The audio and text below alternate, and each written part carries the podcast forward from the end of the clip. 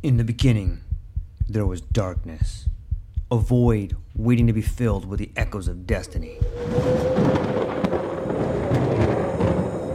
From the depths of time, legends emerged.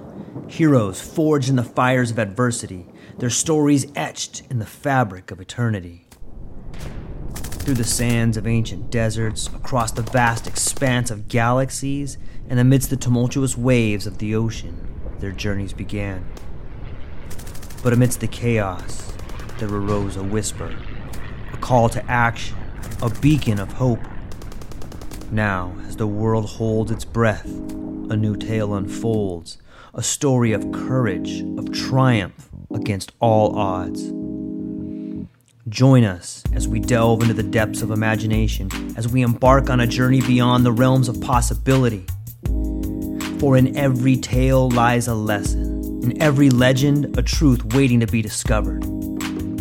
This is not just a podcast, this is an odyssey, a quest for knowledge, a quest for inspiration, a quest for the very essence of what it means to be human. Welcome, dear listeners, to a world of infinite possibilities. Welcome, dear listeners, to the True Life Podcast.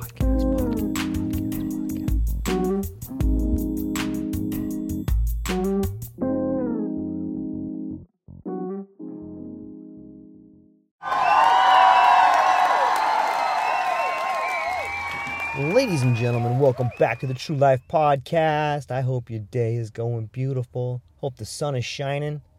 Hope there's a slight breeze, just enough to cool you off if the sun is shining on you.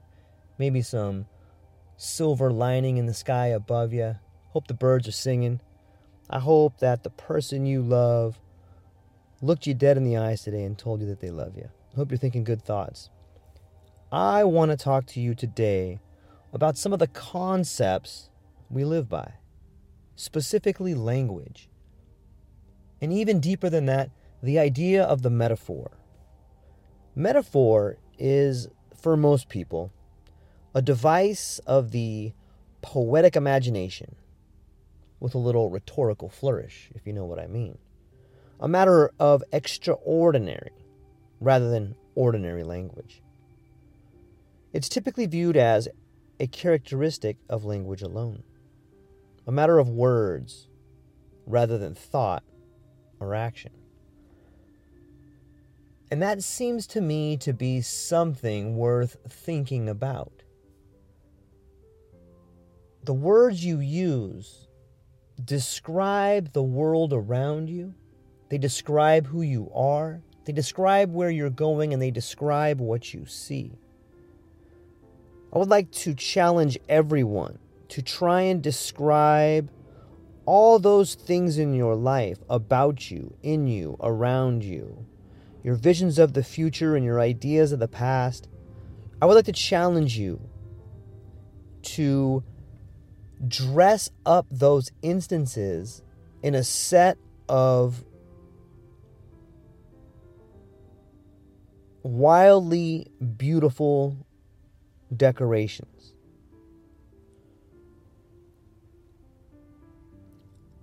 The words you use have a profound effect on the way you see the world. You see, it's the language we use that helps devise the concepts. And the way I think about it is have you ever read a beautiful poem and it makes you get goosebumps? Have you ever read something or heard a really good speaker use the rhetoric, the trivium, and other linguistic devices to really grab hold of the audience? That's when you get that feeling of just being really engaged and understanding and this deep sense of well being or this deep sense of connection from the spoken word. At that point in time, you're truly communicating. And it usually happens when you are using metaphors, when you're using this rhetorical language with a flourish on it. And I think this is something that everybody can do in their life to make their life a little bit better.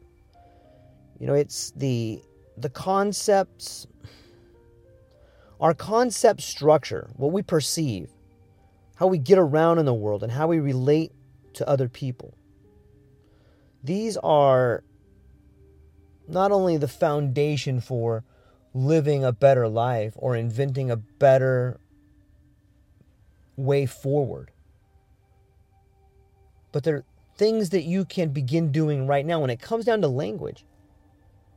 Sometimes I think that it's more the whole brain learning. And let me try to break down what I mean by that.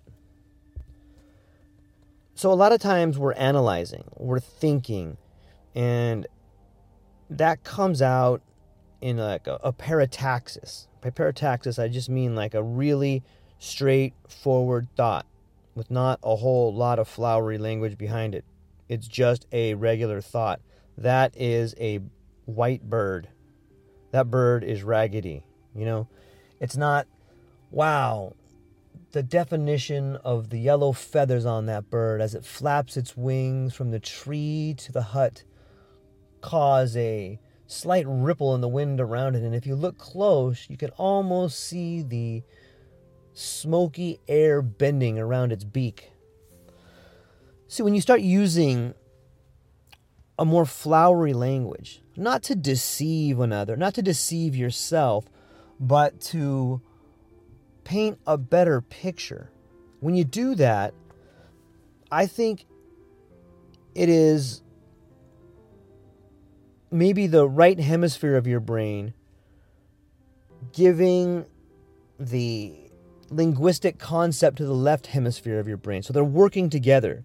In a way, your words, your linguistic attributes paint a picture or a concept for not only your right brain or your artistic self to see, but it allows the person you're communicating to to also get that picture. I think that should be a fundamental part of language. I think when you're speaking to other people, one of your goals should be to paint them a picture. It should be to give them an image to hold on to so that they can comprehend what it is you're trying to get them to see. Does that kind of make sense? And let me break down a few examples to make it a little bit better. So let's look at language. Since our communication is based on the same conceptual system that we use in thinking and acting, language is an important source of evidence for what that system is like. Okay, are you ready for a better? Let me give you some linguistic evidence here. Argument is war. So if I can give you some some idea, some linguistic evidence, I'm going to give you the conceptual metaphor argument is war. Right? And this metaphor is reflected in our everyday language by a wide variety of different expressions. Let me give you a couple right here. Your claims are indefensible. Argument is war. He attacked every weak point in my argument. Argument is war. His criticisms were right on target. Argument is war. I demolished his argument. Argument is war. I've never won an argument with him. Argument is war. You disagree? Okay, shoot. Argument is war. If you use that strategy, he'll wipe you out. Argument is war. She shot down all of my arguments. Argument is war. Do you see there how that can fundamentally change the outcome of a discussion? If you're using metaphors such as the ones we talked about indefensible, every weak point, demolished, shoot, wipe you out, shot down. If you're using this type of linguistic rhetoric in your arguments, it doesn't seem to me that you're trying to solve a problem. You're trying to win an argument because argument is war.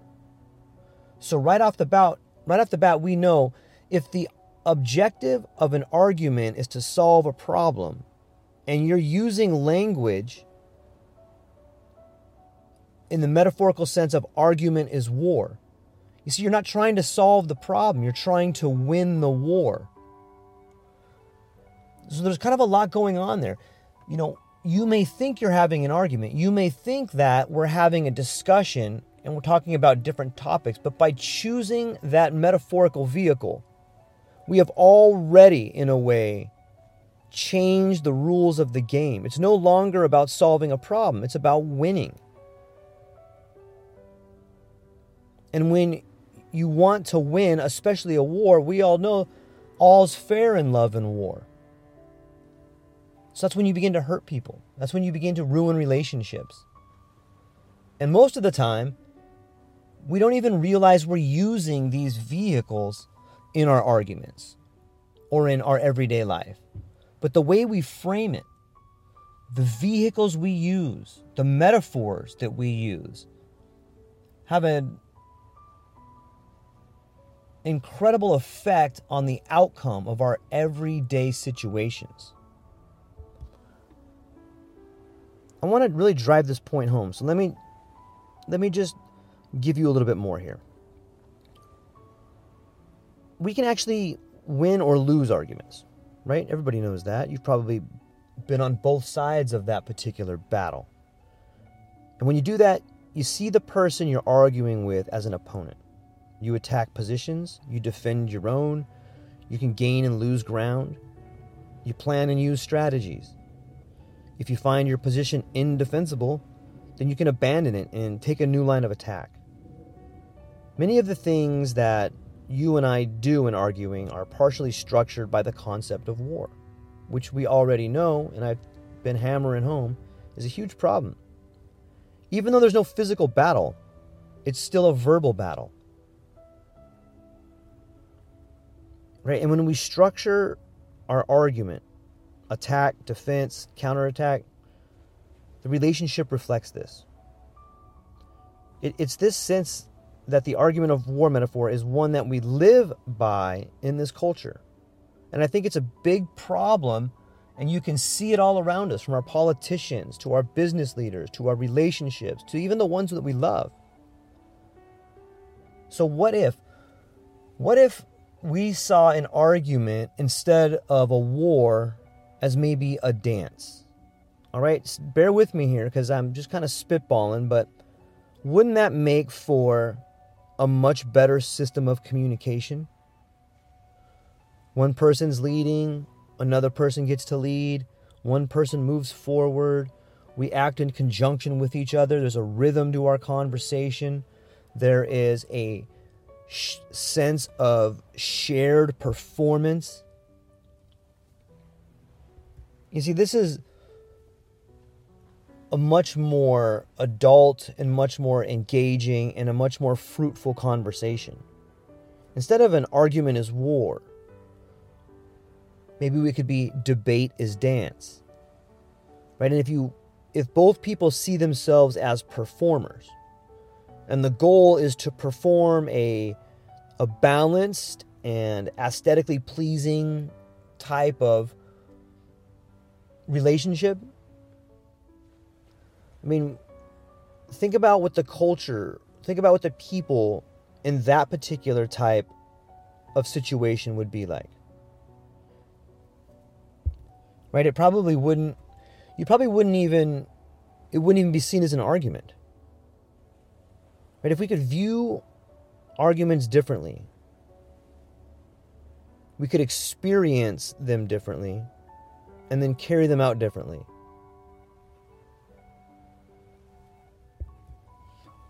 It's it's fascinating to think about. And this takes us back to the beginning. This takes us back to the idea that our lives are structured by metaphorical concept.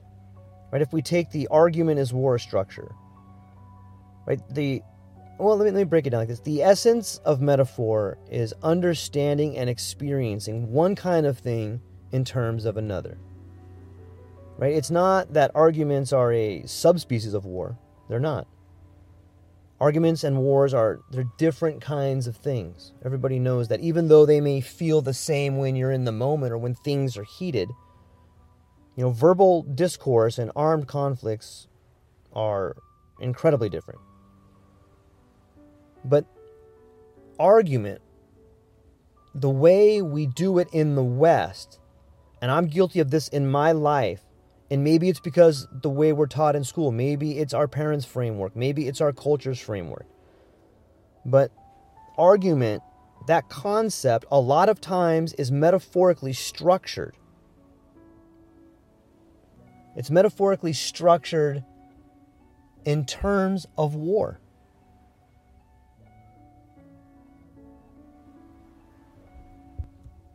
The more that I think about it, the more I think, like, how many people are even conscious that they're using this metaphorical structure to have discourse? Like, no wonder we can't get anything done. No wonder there's so much turmoil out there. You know, what if the language of argument was poetic? fanciful, or even rhetorical. In some ways, I mean, there used to be this show on MTV like, you know, uh, like your mama jokes or whatever, or rap battles for that fact, or even, well, I'll get to another one in a minute, but if you just take those particular types of funny back and forth one upsmanship, the funniest ones are ones that are fanciful, that are humorous, that are that rhyme, you know, po- poetry in its rawest form, some silly little limerick. That's why we remember all those. Those are also the structures. If you watch some of the great debates, like the Lincoln Douglas debates, or I saw a good one with Jordan Peterson and Eric Dyson, it seems to me the one the most salient points are points that have the rhetorical flourish on them, that have sort of a poetic structure to them. And I think you can communicate much more effectively if you are conscious of the framework in which you're explaining things to people, be it an argument, be it a conversation, or be it a lecture of some sort, if you can create that fanciful picture using the structure of metaphor, then your ideas will be conveyed to the other in a way that is lasting. Sometimes I like to think of it as our language is our linguistic framework for our culture. Our language is our linguistic framework of our culture. I'm going to say it one more time the laws of threes. Our language is our linguistic framework of our culture. So I guess if I'm going to drive it home, I would say that the most important claim so far that I've talked about is that metaphor, that structure, it's not just a matter of language. It's not just mere words that get our points across. It's it's it's that human thought processes are largely metaphorical. It's whole brain contemplation. That's and that's what I mean when I'm saying that the human conceptual system is metaphorically structured and defined.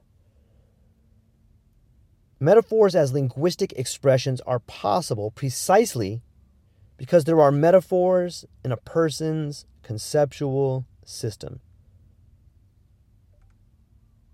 especially the spoken word. You know, I once heard a quote that said, I think it was our good friend Samuel Clemens, who said that the written word is the carcass of the spoken word. And that's why people are always so leery of a charismatic leader, a charismatic speaker. Because the truth is, we're drawn to the spoken word. We're drawn to an orator who has the ability to captivate us like a moth to flame. So that's what I got for today, ladies and gentlemen. I hope you begin to see the world around you in a poetic, fanciful, rhetorical flourish of a way. I know that probably doesn't really make much sense. I should probably cut that out. I hope you begin to see the world like it truly is. It can be beautiful if you choose to see the world that way. Your life can be, be fanciful and beautiful and kind and surrounded by the beauty that exists not only in our hearts, but in our minds and the people we love. That's what I got for today, ladies and gentlemen. I hope your day goes beautiful. Aloha,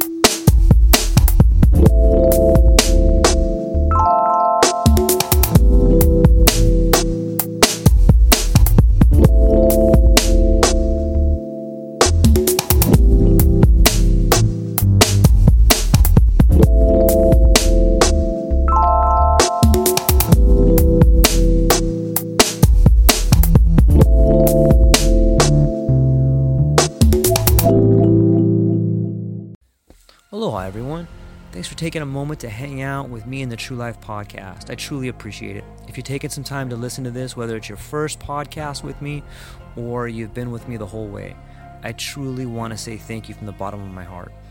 Additionally, I would like to try to inspire everyone.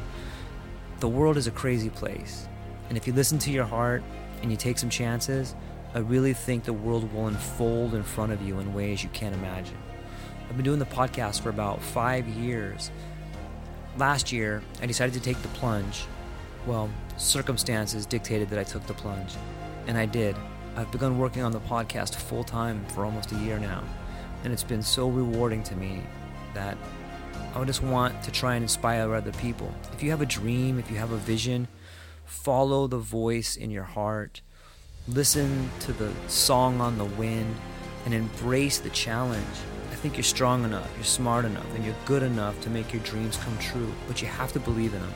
And I truly believe wholeheartedly that if you take a chance, a real chance on what is possible, then your dreams will unfold in front of you. Uncertainty can be a monster, it can be something that we run away from. But much like fear, if you stand in front of it, it's not that big of a problem. I know everyone listening to this has a dream and a vision, and I hope you all conquer it. And I want you to know it's possible. Take baby steps and move towards it, and you will get closer to it. Your relationships will be better, your life will be better, and you know what? You deserve it. You're an amazing person. If you get a moment, go down to the show notes. If you can, support the show. Thank you so much for being here. Now let's get to it.